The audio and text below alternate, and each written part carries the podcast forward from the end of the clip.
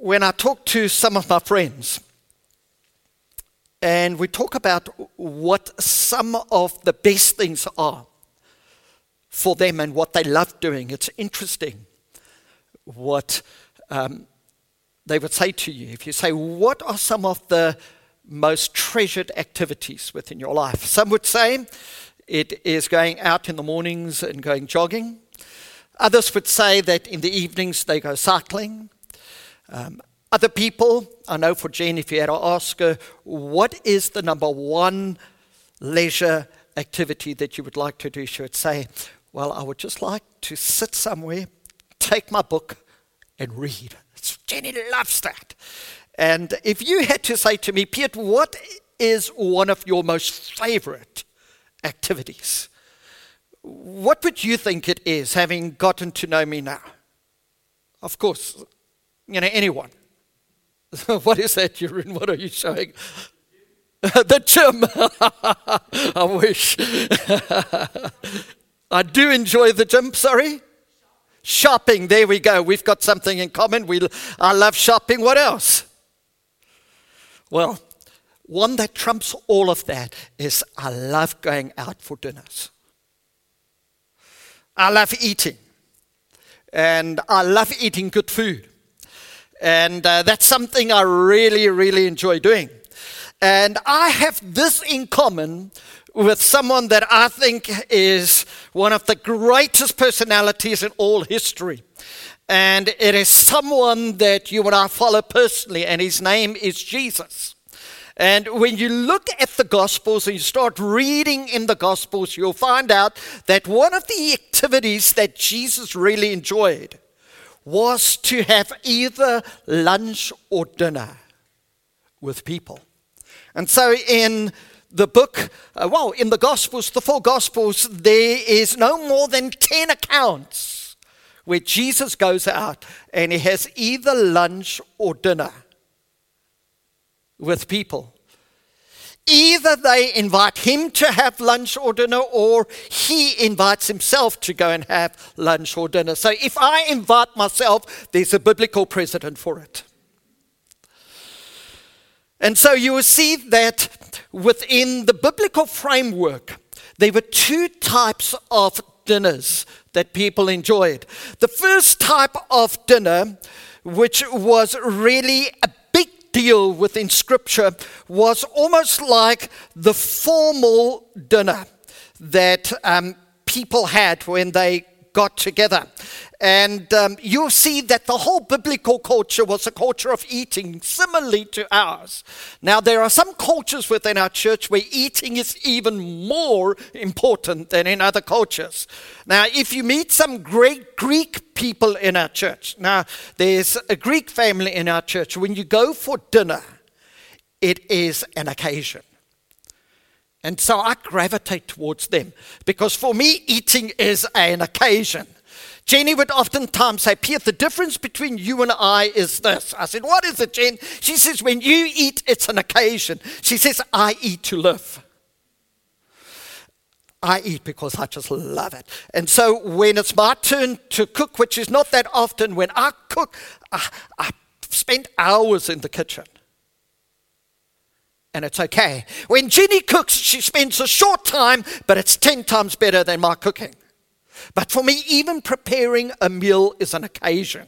And certainly eating it. Before I even start eating my meal, Jane is halfway through because I want to make sure that I've got all of the condiments and I've got this, I've got that, I've got this sauce. This, yeah, I just put all, I just love it. And we see in the Bible that um, this was the culture that Christ stepped into when he was born as a little baby and he started to grow up within the culture and he understood the need within his culture. He, he interpreted his culture so well. And so that became such an important activity to Jesus. And so, what I would like us to focus on for the next month or so is the theme, theme simply what happens when Jesus comes. That's the theme I want us to explore through the Gospels over the next month. What happens when Jesus comes. And today I want to speak about what happens when Jesus comes for dinner. Now, like I said, in the New Testament, in the Gospels, there were two occasions in which people had dinner. The first occasion was the more formal occasion where people invited people for dinner.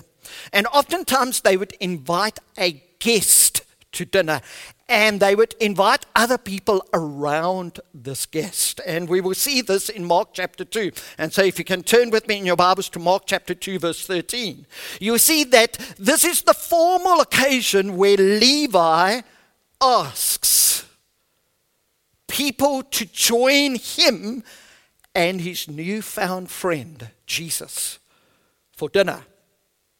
And then we see in the Gospels there's also other occasions where it is more informal, where a man holds a banquet, but he leaves the door open and he says, All who want to come can come.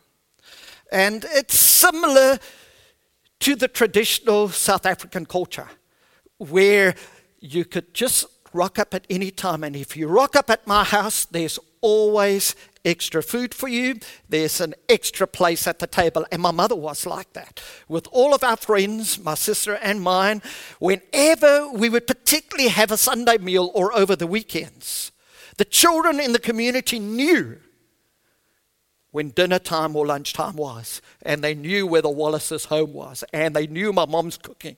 It was just absolutely superb. And so people could just come in and have dinner. And my mom was the type of person that if she met someone, she would say to them, Come over, over for dinner. And every now and then, in my arrogance, I would say to my mom, You can't just allow anybody to come in. But my mom just has such a huge heart for people that there was always an extra place at the table and always extra food cooked. So we see these two contexts of dinner within the Bible. And so I would like us to read and see what happens when Jesus comes for dinner. And so let's read from verse 13 of chapter 2 of Mark. And this is what the scripture says Once again, Jesus went out beside the lake.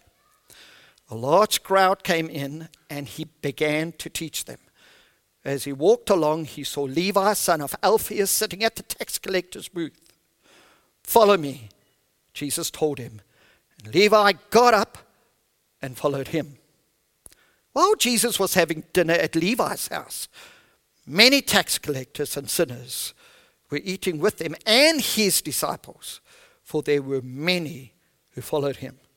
When the teachers of the law, who were Pharisees, came to hear about it and saw him eating with sinners and tax collectors, they asked his disciples, Why does he eat with tax collectors and sinners? Good question. On hearing this, Jesus said to them, and I love Jesus' personality, he just goes out and he confronts them. It is not the healthy who need a doctor but the sick. I've not come to call the righteous, but sinners. So, as I said, in this series, we want to look at what happens when Jesus comes. In my most profound moments of encountering Jesus, it was when he came and when he revealed his presence to me. And so, within this context, we see that Jesus comes to Levi's house. And the Bible tells us that Jesus called Levi while he was sitting at the tax collector's booth. Now, when you know anything about biblical history, you know that tax collectors were hated, and especially those who sat at the booths because they dealt with the public personally. And so that's where the public, the people, had to pay their taxes. And Levi was one of them. And so Jesus walked, and Jesus knew that the, his heavenly father spoke to him about Levi, that Levi would become one of his disciples and one of his apostles. And so Jesus walked past Levi and he called his name. He says, Levi, follow me. Jesus came to Levi. And when Jesus came to Levi and he spoke his name, something happened in the heart and life of Levi. He left everything that he had and he followed Jesus. Now, Levi's name was changed from Levi to Matthew. And some think it symbolizes a transformation in his life. That's why he got a new name. The same with Simon to Peter. The same from Saul of Tarsus to Paul. However, when you dig just a little bit deeper, you'll find out that oftentimes when it comes to the names of people, it is believed that The Hebrew name was Levi, and the Greek name was actually Matthew. But it's interesting, however, that in the same way with Simon, that was his Hebrew name, when God called him Peter, that was his Greek name. And the same with Saul to Paul. But it is so interesting to find that at times Jesus calls Simon Peter, particularly when Simon had done something wrong. He would say to him, Simon, and then calls him Peter. It's very, very interesting, isn't it? For the sake of emphasis. But we see here that Levi's life is changed. He becomes Matthew, and we now read about Matthew, this man that started to follow Jesus. And I want you just to look at what happens when Matthew finds Jesus. He says, Jesus, I want you to come and have dinner with me. So he invites him for dinner. How cool is that? Having Jesus for dinner.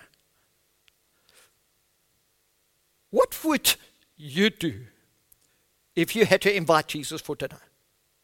Who would you invite to be there? Because obviously you would want to impress Jesus, wouldn't you? What clothes would you wear? When people come for dinner at my house, I oftentimes change clothes and I iron my shirt and, and I do all those kind of things. That's just who my personality is and make sure everything is just fine. And Jen would vacuum. I'd say, Did you do that? No. And then I would do that. And so we really work in team just to get our home ready for people. Now, of course, we don't have children, so it's so much easier. Our children are grown up. But so we, we kind of look after the occasion. I wonder what Levi did. I wonder what he did just to prepare for that moment. I wonder what type of a meal he was going to prepare. Now, in our church, we have a couple who invited us for dinner for the first time about two or three months ago, very new within the church. And um, she said to me, or to Jen, and then when we got there that night, she says, Do you know what? I didn't know what I should cook for the pastor when he comes for dinner. So she said, What she did was she went onto Google and she said, what should I cook my pastor for dinner? And so she came up on 50 recipes that you cook for your pastor when he comes for dinner. So I wonder what Levi did. I wonder whether he went onto Google and he searched out and he said, What do I cook when Jesus comes for dinner? Well, my friends, what actually happened was I just think that he opened up his heart, he opened up his home, and um, since it was more of a formal occasion in this sense, other occasions were less formal, I think he planned what he wanted to do. And the thing that Levi did, which I absolutely love, is that Jesus had impressed him so much. Now, come on, you've got to remember that Jesus is the Son of God. You've got to realize that he was the teacher of the day. You've got to remember that Jesus, even at that point, was well known as someone who was different. The prophecies about him was widely known. And Levi encounters this man that's changed his life around. And what does Levi do? Man, this guy just straight away understands that freely, freely he has received of the gift of life that has transformed and changed his life. And he says, Now, man, since I've received it, he says, I've got to give it to others. And he chooses dinner to share his transformed life with others. And who does he choose? He chooses his, and the Bible says, his sinner friends, fellow tax collectors, and of course, he invites Jesus' disciples as well. So there must have been a crowd of people all got together at Matthew's house. And Jesus arrives.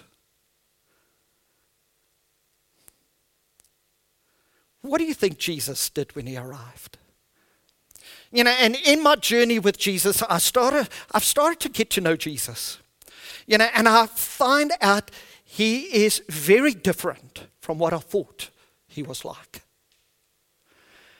And as I've started to walk with Jesus and as we've become friends, and as he's become my God, I realize that Jesus isn't as formal as you and I would make him out to be. Jesus isn't just an occasion person where we meet him when we come to something called the church service.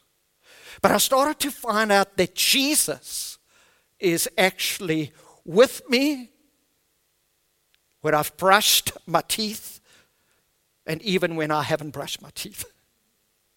Jesus is with me in my best moments, but also in my worst moments. I've learned that Jesus will speak to me when I don't want to speak to him. I've learned that Jesus is this person, this God, that is so approachable. So when you have Jesus for dinner, and I hope I don't sound flippant in saying it, but he's a great guy to have for dinner. Firstly, him being God, he knows everything that goes on. he sees everything. He's the most resource person. He's got great people skills. He's very direct as we see in the scriptures, but also he is incredibly warm and people are drawn to him. There's something contagious about his personality.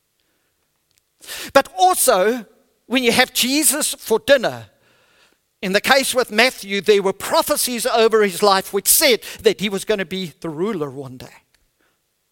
And they misunderstood what it meant, but eventually started to know a little bit further.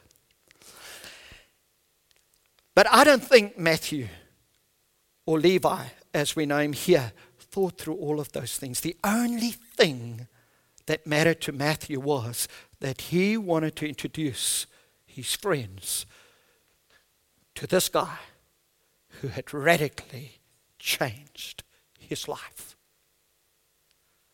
So he asks him for dinner. I wonder whether he asked Jesus, what do you like eating? Now, when you go into the culture of the time, oftentimes when Jesus ate, um, they would have some fish because fish was easy to come by during those days. Jesus speaks a lot about fishing.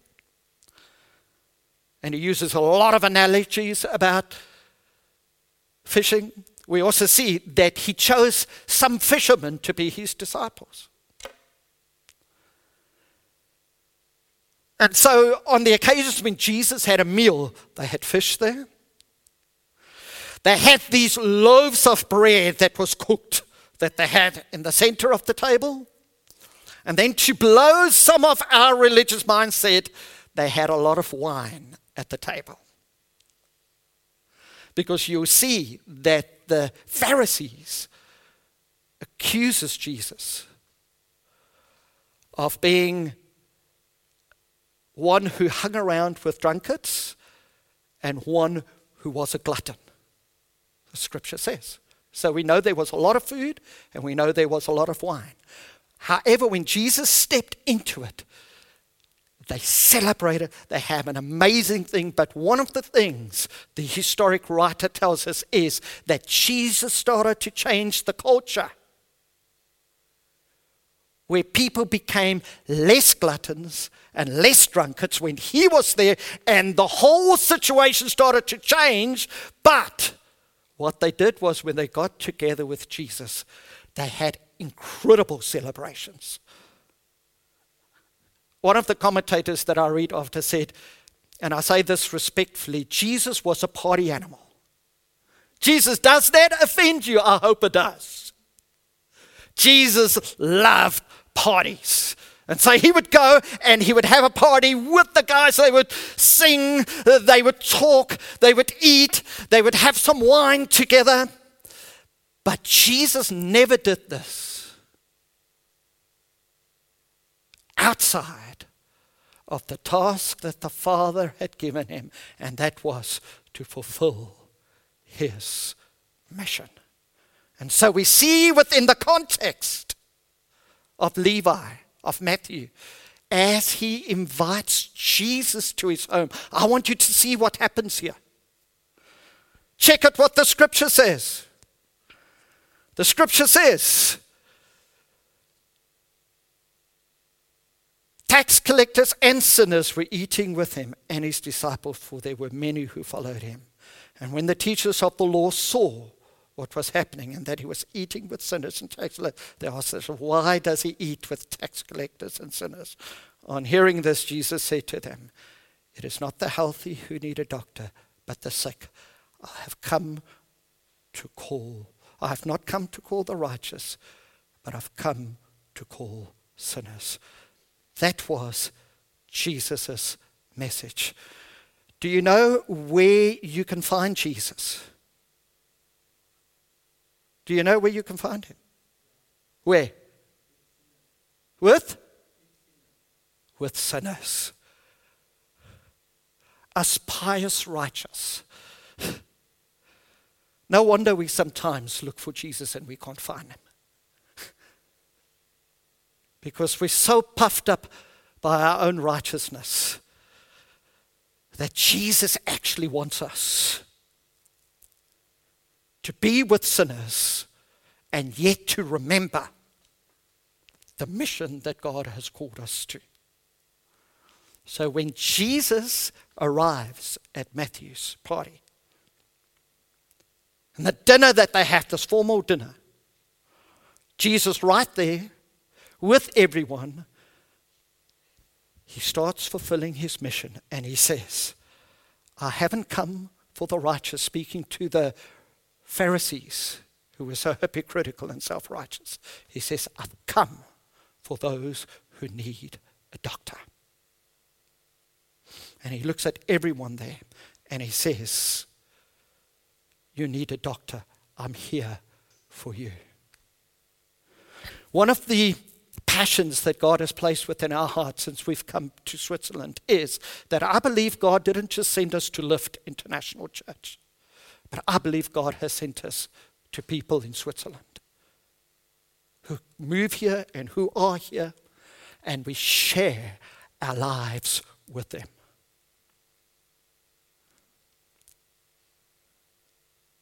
And those are some of my most treasured moments. Why? Because that is what Jesus did. This is what Lift does. We believe that we exist as a church for the sake of our non members. We believe that as a church we should love others, but through the gospel. So when I go and I have dinner with people that I don't know, or when I'm invited for dinner with people, I love people, but I love people through the gospel. That's what Jesus did. Jesus never went to a dinner party just for the sake of having a good time. He would have a good time with people. But that moment, he would use to come and to reveal himself and to show people why God had sent him. And in those occasions, time and time and time again, people are confronted with the person of the Lord Jesus Christ. And something happens. You see, Jesus teaches in this whole chapter, if you read the whole chapter, he teaches us three things. Firstly, that he came to save sinners. And he uses the analogy of him being a physician, a doctor means that a patient ought to trust the doctor to heal him. My friends, all of us, at some stage or another, was a sinner. I want you to know here that Jesus, even at this party, he's a guest. He didn't say, Well, I have come to call nice people who who may be not quite where they are at. Do you know what he says? He calls a sinner a sinner. We're too afraid to do that. And as a result, people don't see their need for a Savior who can forgive sins.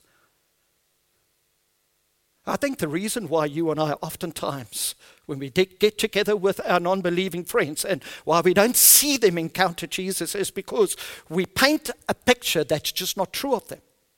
My friends, all of us need a Savior. And this is what Jesus was saying to the Pharisees. He says, All of us need a Savior.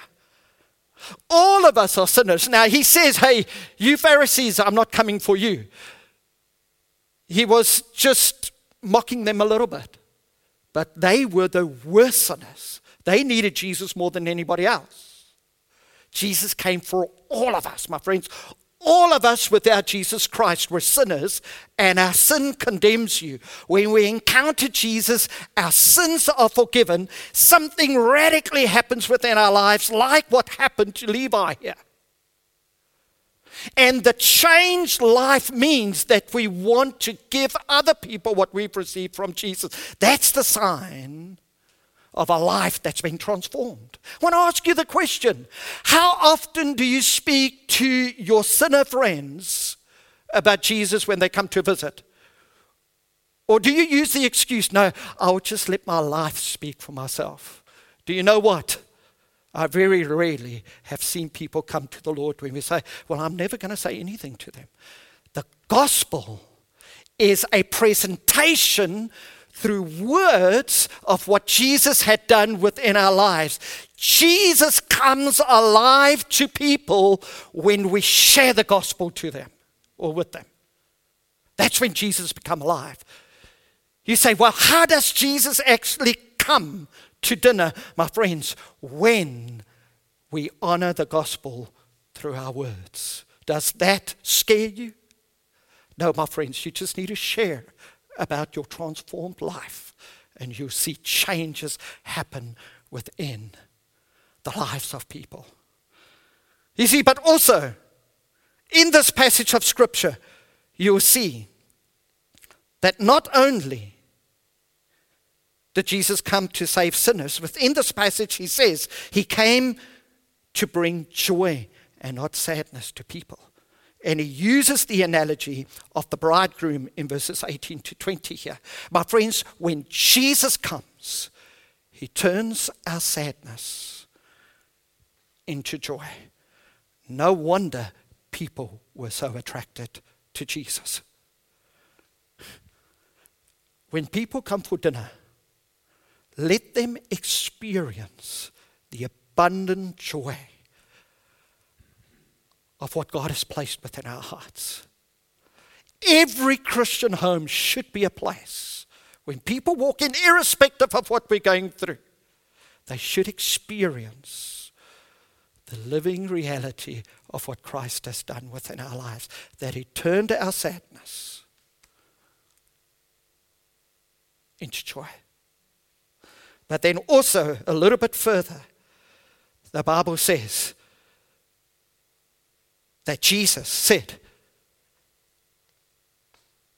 He will transform us from an old crusty wineskin in a new wineskin. And new wine will be poured into that wineskin. So, my friends, when Matthew or Levi came to Jesus, he didn't just patch him up. Because the Bible says here that those patches will just tear again. And there won't be anything new. When you encounter Jesus and when Jesus comes, he will transform you. He will transform you. And this is the mission of Jesus. He wants to pour new wine in a new wineskin. My friends, this is what God has commissioned us to do. When Jesus comes for dinner, we never leave that house the same again. Now, as I close, it is true there are three kinds of patients whom Jesus cannot heal of their sickness. It is those who do not know about Him. Cannot heal them. Lift we exist here in Switzerland. Christians, we exist on this earth to tell other sick people, other sinners who are like us, about Him so that He can change them. Romans chapter 10, verse 8 says, How will they know without someone telling them? We've got to tell people. Secondly, Jesus cannot heal those who know about him but refuse to trust him. When you invite people over to your house, you cannot force people to trust Jesus or to trust in the God that you serve. But you can tell them, and then they have a decision. But if people do not open up their hearts to Jesus, He cannot change them and transform them. It's a work of God that happens. And then the third category, those who Jesus can't heal of their sickness, are those who will not admit that they need him. Scribes and the Pharisees were in that third category, as are all self righteous sinners today. Unless we admit that we are sinners, deserving of God's judgment, we cannot be saved. You know, one of our greatest joys here at Lift over the years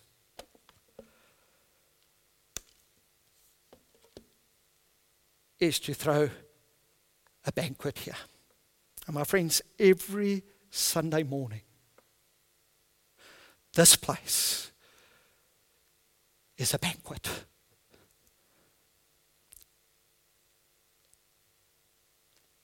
My purpose, our purpose, is to host people here on Sunday mornings. The more sinners come, the better. Amen? And I use the word sinner because I was a sinner. I knew what I was, and I know what I'm now. And this is the best place to bring people who are sinners. Why? Because the gospel is preached here. And when the gospel is preached, Jesus comes. And he reveals himself to people. It's been our greatest joy to see countless people sitting here just like you, having their lives transformed forever. They come here, they go back to their countries, but they go back changed, just like Levi. I'm going to ask you to stand, would you please? The worship team to come forward.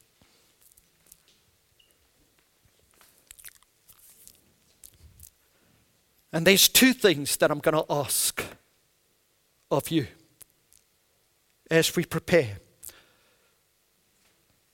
the song.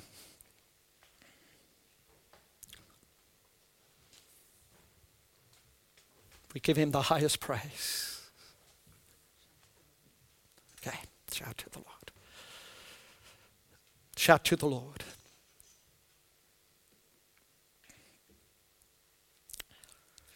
There's two things I want to ask you as Lift. The first thing is this let's have a lot of dinner parties.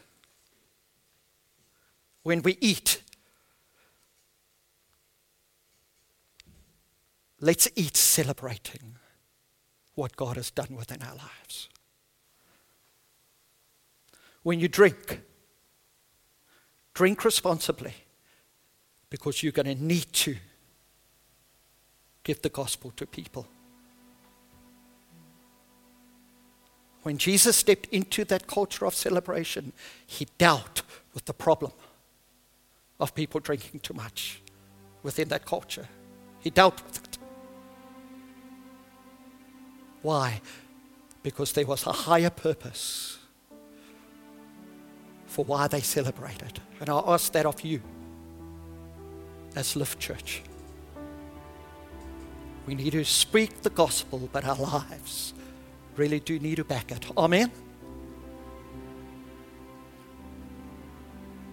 Invite many people to your home, not just your friends who are a part of Lift, but those who do not know Jesus, with the purpose to further the mission of Jesus.